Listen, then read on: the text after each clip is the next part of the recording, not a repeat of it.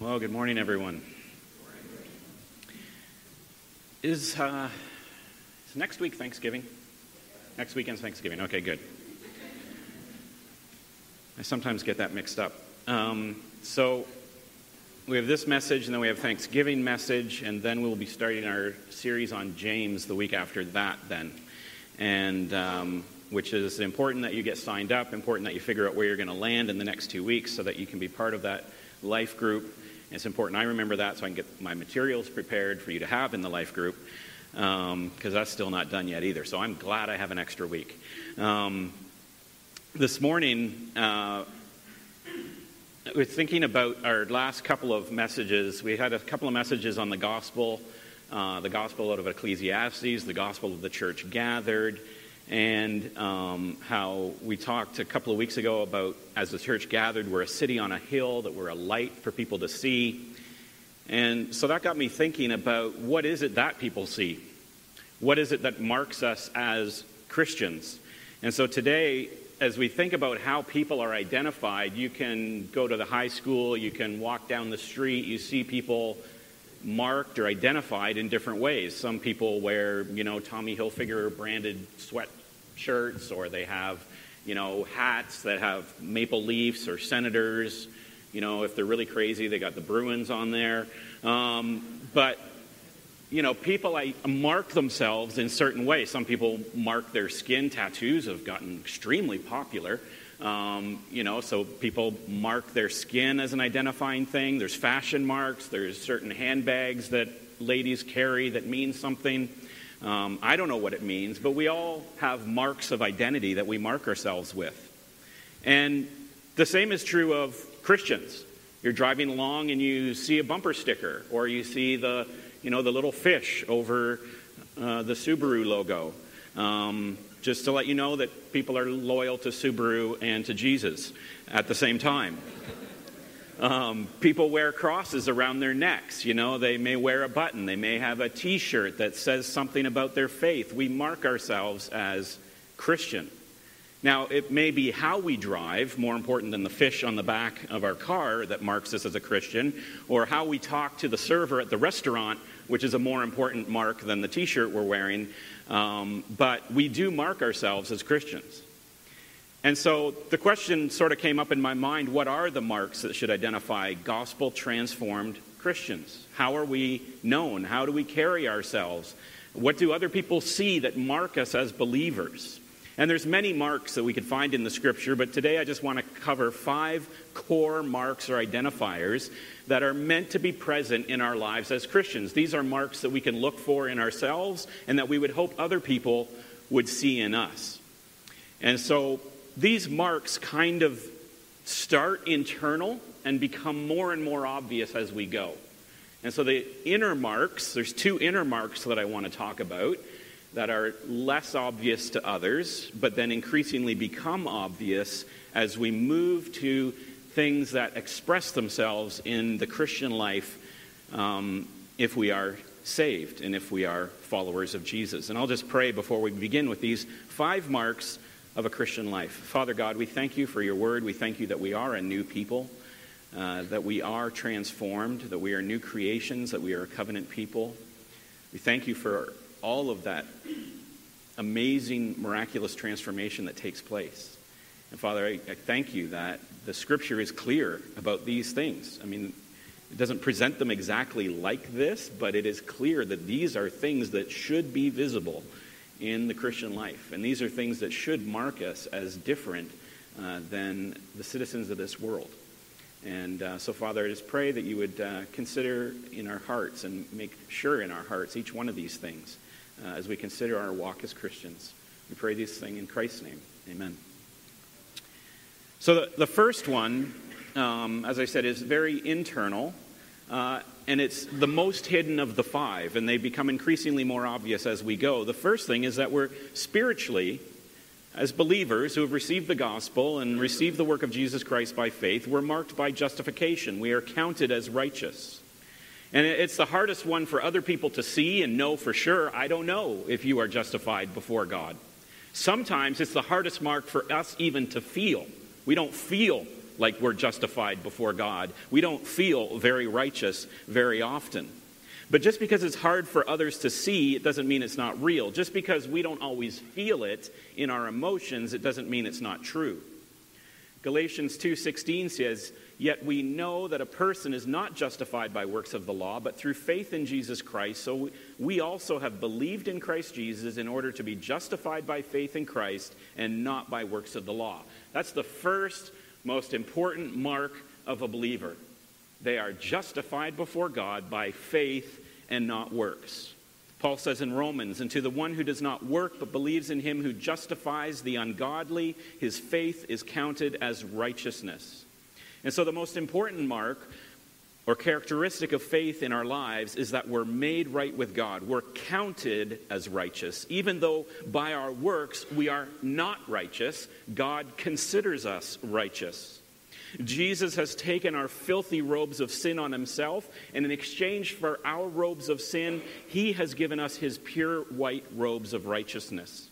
And so we wear Jesus like a robe. We are marked, most importantly, before God as righteous and justified by Jesus' work, not our work. And that can be hard for us to feel or to know at times. We don't always feel that we have the righteousness of Jesus. Well, often the only reason we know it is because God said it and God doesn't lie. That if we have put all of our trust in Jesus, then we are justified. 2 Corinthians 5 says, Therefore, if anyone is in Christ, he's a new creation. The old has passed away. Behold, the new has come. And some days, let me tell you, the only reason I know that is true is because I read it in the Bible and God said it. It's not because of anything I've done. It's not because of any way I feel. It's not because, in fact, I feel the exact opposite of this many days. But I know that I am marked in this way before God because it is a promise and God has said it's true. And he's raised his son from the dead to verify that it is true. So, the first mark, although sometimes hard to see in others or feel in ourselves, is helpfully made more and more obvious by the evidence of the next four marks. So, first of all, Christians are marked by being justified and by having a right relationship with God and a righteousness that is not their own. Secondly, and this is another sort of internal one, emotionally, we are marked by new desires. This one I can detect a little bit easier. And it's a little bit easier to see in other people as well, although not perfectly. If we've received the Spirit and we are a new creation, a new person whose hope is in Jesus, then we begin to feel differently towards everything. Christians are marked by having a different stance towards everything in their life than they did before they were a Christian, and it's noticeable. Paul says in Romans, for I do not understand my own actions, for I do not do what I want, but I do the very thing I hate. I delight in the law of God in my inner being, but I see in my members another law waging war against the law of my mind. You see, what Paul is saying here is that coming to know Jesus Christ, understanding the law of God, trusting in Christ, seeing that everything about God and Jesus and the Spirit is beautiful, he suddenly has these new desires where he is at conflict with what he thought before. I don't even like the own things I do anymore. I, the things I used to like, I don't like anymore, and I do the things I don't like, and I like the things that I don't do. And he's in this conflict of these new desires at war in his flesh. An important internal mark of a real Holy Spirit habitation in our hearts is that we experience a fundamental shift in our attitude towards sin and the world. When the Bible talks about repentance, understand that repentance literally means changing our minds to agree with God and turning our path away from the world and towards Him. So we, like Paul, are marked by discovering that we delight in what God delights in and we hate what God hates. That's the mark of a Christian. The mark of a Christian is one who hates sin in themselves most of all, as Paul does, and grieves over the sin of others. Christians hate what sin does to them. It hate, he, they hate how it affects others. They hate how sin has brought a curse on the whole world. Christians hate sin in every form, in every way. And at the same time, we discover in ourselves a growing delight for righteousness as we read it in God's Word and as we see it in the persons of the Trinity. Blessed are those who hunger and thirst for righteousness, for they shall be satisfied, Jesus says in Matthew 5 6.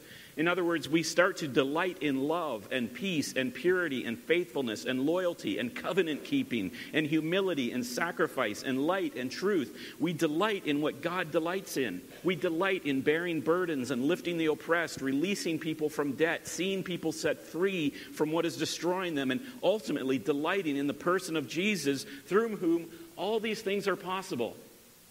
And so, as Christians, when we other people look at us, they should see that we have new desires, that we have new delights and new hatreds. The things we used to love, we realize are rubbish, Paul says.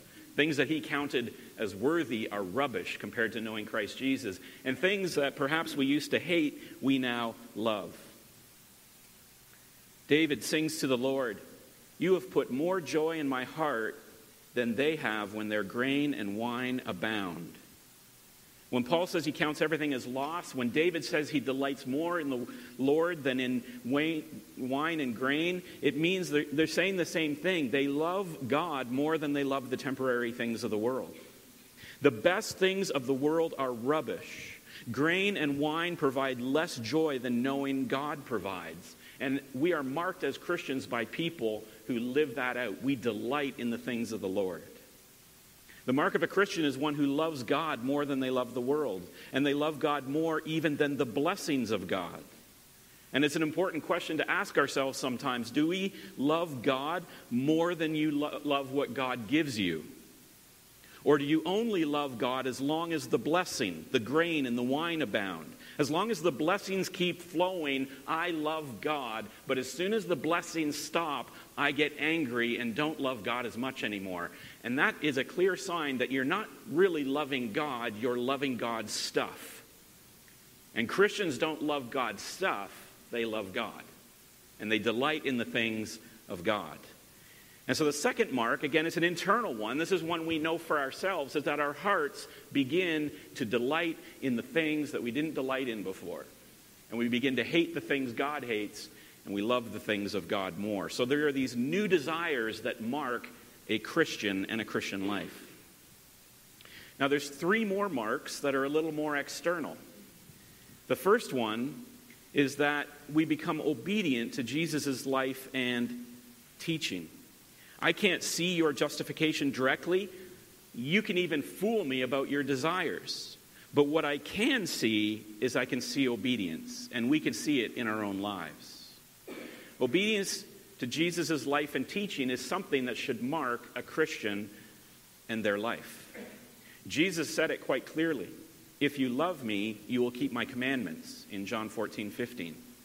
The mark of obedience to Jesus is described in many ways. Sometimes uh, when we're talking about this mark of a Christian, you might hear it talked about, you know, that we are called to be holy or holiness. You know, people are just going on and on about how we're to be holy, you know, and how we're to be marked by holiness. If, an, if you hear a preacher or a brother or sister in Christ encouraging you to holiness, don't think of it as some sort of self righteous pursuit of perfection. Holiness in our actions sounds kind of super spiritual. And possibly, even as I say that, when I say that you as Christians are called to holiness, you might kind of react defensively as if it's an accusation about your lack of holiness. But in the Bible, the call to holiness just means obey Jesus. We're holy when we obey Jesus because Jesus follows the law perfectly. 1 Peter 1:15 says, "But as he who called you is holy, that's Jesus, you also be holy in all your conduct." Being holy or calls or exhortations to holiness are not about some sort of super spirituality. It's just about obeying Jesus. Follow Jesus because he's holy, and you should be holy the way he's holy. Sometimes obedience to Jesus is referred to just as disciples or discipleship. The disciples of a Jewish rabbi were those who set their own life aside to follow after that rabbi day by day, to sit under his teaching, to emulate his life.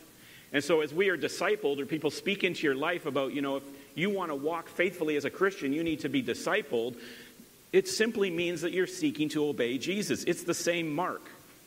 Other times, there may be an emphasis on exhibiting the fruit of the Spirit from Galatians. You know, Galatians 5, the fruit of the Spirit love, joy, peace, patience, kindness, goodness, faithfulness, gentleness, self control. Against such thing there is no law. Once again, this is just obedience to Jesus. People who are obedient to Jesus exhibit the fruit of the Spirit. As we're conformed to act in the temperament given to us by the Spirit, like apples on a tree, these are the fruit that mark a Christian who is obeying Jesus.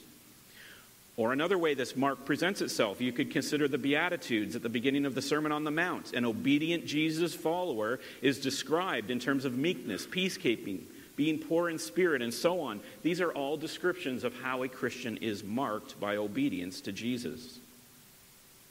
And of course, most obviously, works of obedience are a mark of obedience. Matthew 5:16 says, "In the same way, let your light shine before others, so that they may see your good works and give glory to your Father who is in heaven." So all of this to say is just that the Christian life is marked in all these ways in which we obey Jesus.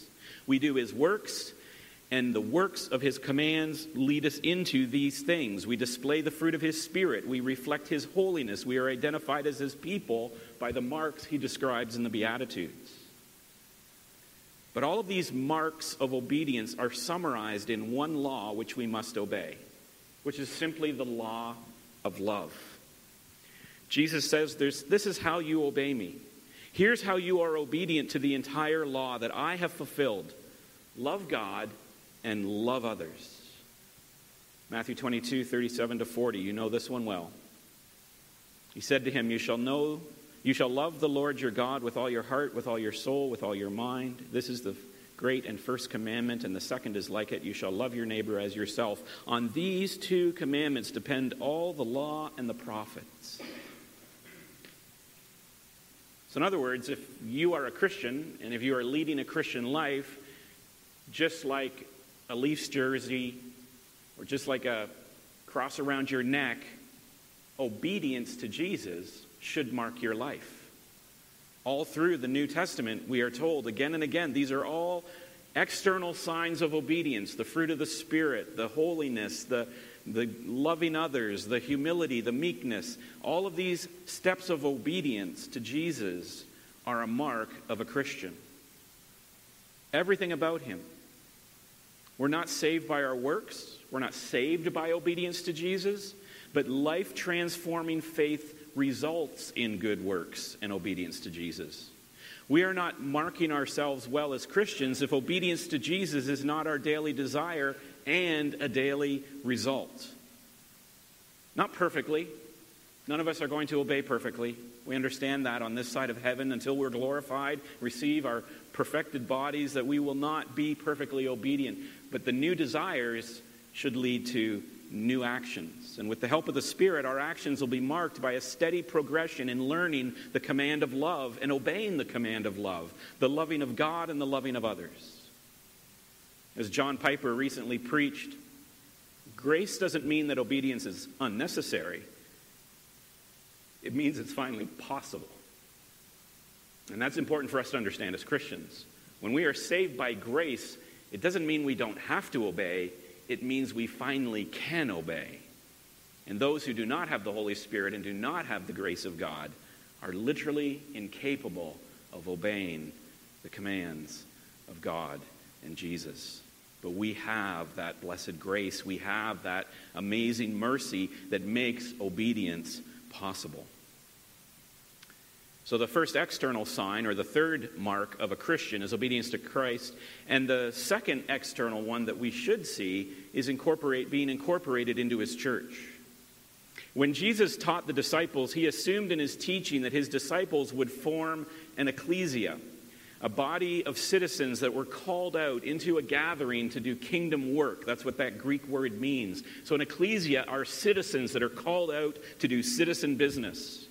And Jesus presumed that they would become a new people called out from the world and able to identify one another by the marks that we've just talked about and other marks. And he told Peter about this church. He said, I will build my church, and the gates of hell shall not prevail against it. Jesus presumes he knows that a church, an ecclesia, will be built. And then he gave his disciples commands to preserve unity and guard against sin in the ecclesia that they would form after his departure. We have hints of it in Matthew 18 when he's talking about how brothers and sisters in who have been incorporated into the church of Christ, if they disagree with each other or they sin against one another, how to reconcile within the church. He says if he, re- if he refuses to listen to them, the people that confront him, tell it to the church. And if he refuses to listen even to the church, let him be to you as a Gentile and a tax collector. Now, sometimes when I read this, whenever Jesus is talking about the church, I mean, other than the Peter one uh, in Matthew 18, whenever he's, or 16, whenever he's talking about the church, I often think, did the disciples even know what he was talking about? Because there is no church yet, right? He's like, tell it to the church, and the disciples are like, tell it to who? Who, who exactly are we telling it to? Jesus is like, just wait, you'll get it in a minute. Um, it's coming. But Jesus assumed that there would be a body, there would be an ecclesia. And as we read through the rest of the New Testament from Acts to Revelation, the story of Jesus' followers is the story of the church forming, becoming what Jesus promised it would become and functioning in part exactly as it was intended to function. Our human and frail part means that it also functions sometimes not as intended. But the point really is that we can tell the difference. We can tell when the church is functioning as it should, and we can tell when the church is functioning as it shouldn't. Why can we tell that there is a healthy church and an unhealthy church? Why can we tell that this is a church and that isn't a church, and these people are in the church and these people aren't? There's a distinction, there is a mark. Jesus gave us the church, and the Bible teaches us how to live and act and function in the church. It means that we know as Christians how the church is supposed to be. And we can determine when a specific localized church is not working as it should. How is that also obvious to us? Because new covenant realities of the church are obvious in Scripture, and believers are marked by being incorporated into it and belonging to it. Just as the mark of obedience to Jesus is described in many ways, so is the mark of a Christian incorporated into the church. We can tell the difference between a Christian who's not incorporated into the church and a Christian who is. It's described at various times in the New Testament as being part of a body, Ephesians 4:12 and 1 Corinthians 12:12. It's described other times as being a living temple, 1 Peter 2:5. It's talked other times about being adopted into a spiritual family in Romans 8:14 and Galatians 4:5. It's talked about as being members of God's covenant people in Romans 3:29 to 30. Throughout the New Testament, we are told a mark of a Christian is one who has done is gone into this process, been incorporated into all of these things, part of the body, a living temple, adopted into a spiritual family, members of God's covenant. This is the mark of a Christian. And we can tell when Christians are not participating in this, are not incorporated into this. They're golfing on Sunday morning, or they're sleeping in, or they're just not involved in life group, or they're not involved in a ministry, or they don't have close Christian friends, and they're just kind of drifting out there, and they're not incorporated into the body. And we can see the difference when a Christian is not marked by incorporation into its church. These different ways here are all just different ways the Bible tells us that Christians bear the mark of being part of a church. The incorporation into the church involves other marks, such as being baptized, which we just saw this morning. That is a mark of being part of the body, is to be baptized. Taking communion together, worshiping together, praying together, serving, building one another up, bearing with one another, forgiving one another, discipling one another. Those are all marks of Christians who are incorporated into the church. A church is something that a Christian is folded into. And the severest sanction against a Christian in the new covenant and beyond is to unfold them or send them from the safety of that fellowship. If someone was so willfully sinful and so willfully disobedient and so willfully causing unrest in the church, the most severe thing that could be done to a believer was to unfold them and unincorporate them from the body. So, incorporation into the body is clearly a mark of a Christian life. The body of Christ, the church, the gathering of believers, and engagement with other believers in love and unity and mission is not optional for the Christian life. We can't say we love Jesus but hate or are indifferent to his bride. We can't say we love Jesus but reject his people. If we see professing Christians disengaged from church, that is not a healthy mark. Disengagement from church is a mark of a present or fast approaching struggle in their faith and in the health of their relationships. if our own lives are not marked by a love for the church and enthusiasm for participating in our faith with fellow brothers and sisters, then we are missing in our Christian walk an important mark, a covenant mark of belonging to God's people. Yes, we are justified. Yes, we have new desires. Yes, we are obedient to Christ, but are we incorporated into his body? Are we actually living stones built into his new temple? And finally, the last mark that I have for today is kingdom service and mission. And this final mark is really a specific expression of the previous two. Obedience to Jesus in his church manifests itself in acts of what I will call kingdom service towards the world, or perhaps we would commonly say participating in the kingdom's mission. As an evangelical church, that's engaged in the mission of sharing the good news of the gospel with others, it's very often identified by its own five distinctive marks. Evangelical churches are marked in a certain way amongst churches or um, in the world. And, and, we bear our own five distinct marks here at Lakeside, and, and they have very fancy words. First of all, we're biblical. We believe that all essential truth is found in the Scripture and that it is our guide to life and godliness. The second mark of an evangelical church and us here at Lakeside is that we're Christological. Jesus and the gospel is at the center of history and our faith. As an evangelical church, we're transformational. We believe that receiving the work of Jesus by faith results in actual transformed lives. It's not just an intellectual assent. It's not just something you inherit from your parents. When you understand who Jesus is and receive the gospel and receive the Holy Spirit, you are literally a new creation and transformation takes place. We're also marked by being congregational. This is like the last mark. The church is supernaturally established and integral to the working out of our own faith and God's mission in the world. And then finally, we get to the last mark, which is, coincides with us again and that we are missional. The church is intentionally engaging with the world. The gospel must be expressed in acts of love and evangelism to the world. So, those are five marks of a church that's like Lakeside. Lakeside bears all of these marks. And so, if you look around Lakeside, you'll wonder why we say things like we're standing on the Word of God. You'll wonder why we talk about Jesus and I talk about the gospel so much. You talk about discipleship and transformation and victory over sin and being set free from the bondage of our past. It's because we're transformational. You wonder why church is so important to us, and we talk about it so much. It's because we're congregational. And you wonder why we support missionaries, and we have, you know, we push outside of the walls of this building in order to engage the world as much as possible. It's because we're missional. These are the five marks of our church that we take very seriously because they're biblical marks. But of course, you realize that when I say church, it's not a building, it's not a charity, it's not an organization, it's not something that files or doesn't file with the government, it's not a social construct, even. The church bears these five marks because these marks of the church are literally made up from the people who bear these marks. Christians are the living stones that make the church. We are the individual parts that together are the whole body. These marks of a church are the marks of a Christian. And so the church is missional because Christians are missional. As we consider in more detail a couple of weeks ago, the gathered church itself is an expression of the gospel to the world. And beyond that, individual Christians, with the aid of the gathered church, are marked by their personal participation in sharing the gospel and sharing the love of Jesus with the world. Jesus says to his disciples, You are the light of the world.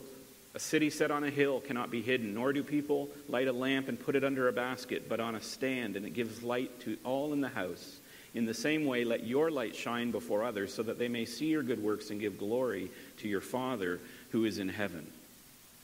You realize a city is not just one person. Yes, he says people don't light a lamp and put it under their basket, but he's talking to a lot of people. So he says you're like a city. You're like a city with a lot of lights. A city is a whole assembly of citizens that should be seen and affect the world around them. Each individual doesn't hide their light under a basket, but sheds their light in the greater city on a hill picture that Jesus paints.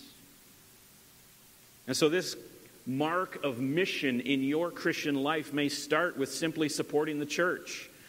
maybe financially, maybe with your time, so that all of our ministries and people are doing ministry and are equipped and resourced in the church's gathered mission. It may mean for you being a volunteer to engage with senior and junior high students as they intersect with our church. We had our kickoff week last week. Between junior and senior high, we had, I think, 53 kids out for our kickoff.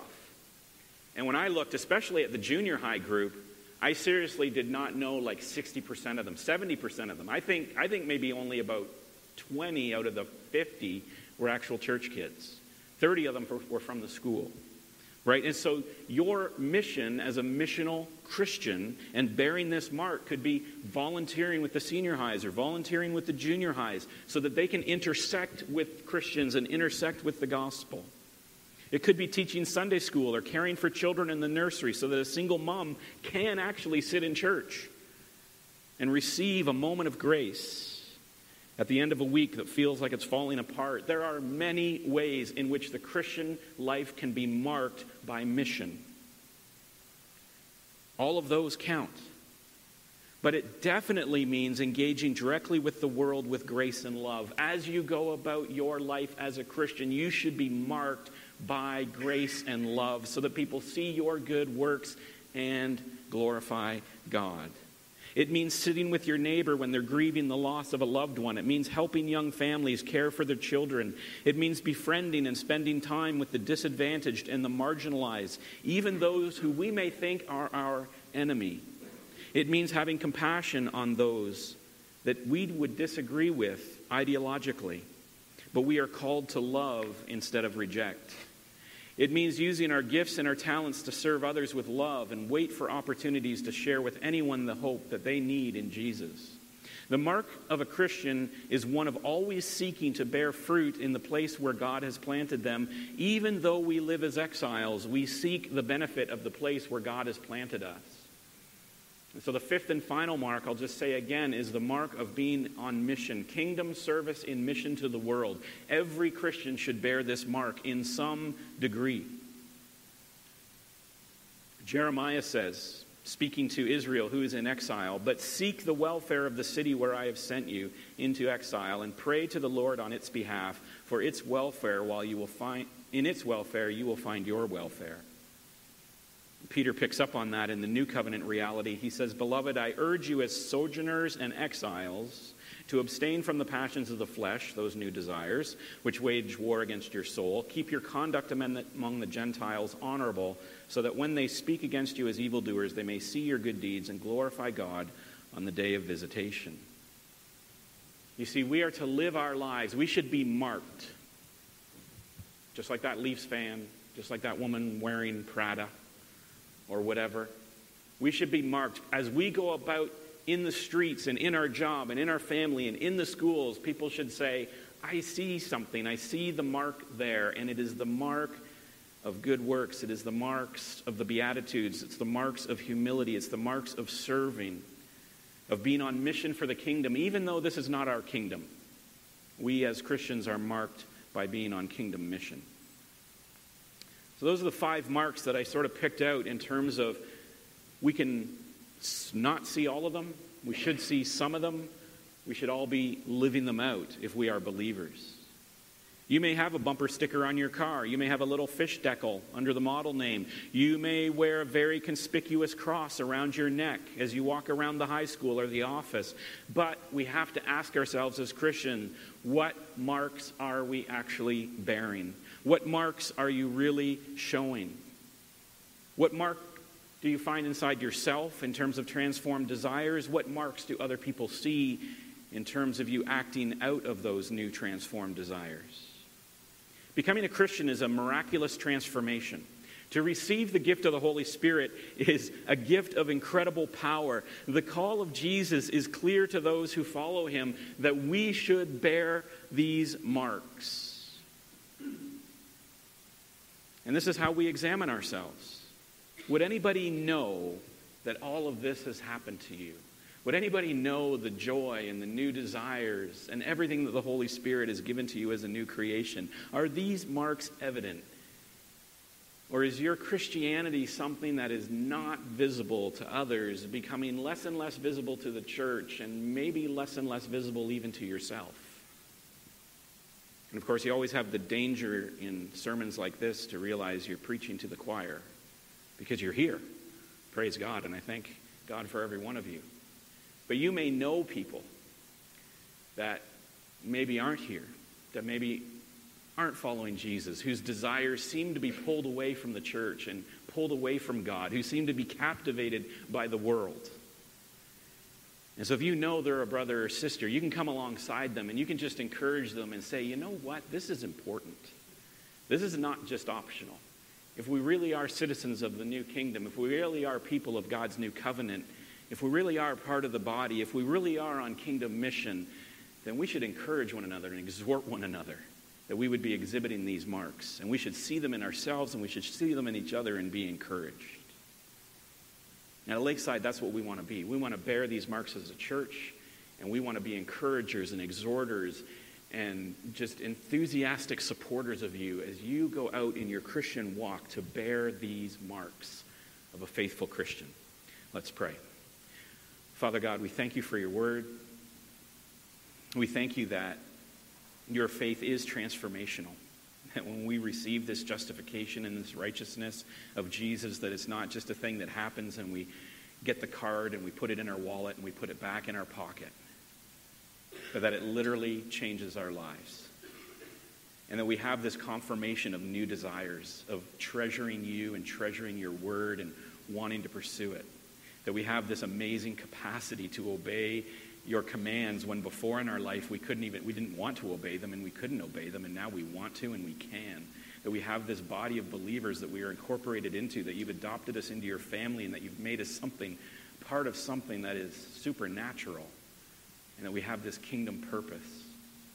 Father god i would pray that no one would be questioning any of these five marks that they'd be able to look at their christian walk and say yeah i'm there and man, am I thrilled to be there because it is a source of joy to me every day to walk in all five of these realities. And so, Father God, if there's any here that are not feeling like they're walking in them, Lord, I just pray that you would show them the joy of participating in the full Christian life that you've called them to, how it glorifies you and it satisfies them. We pray this in Christ's name.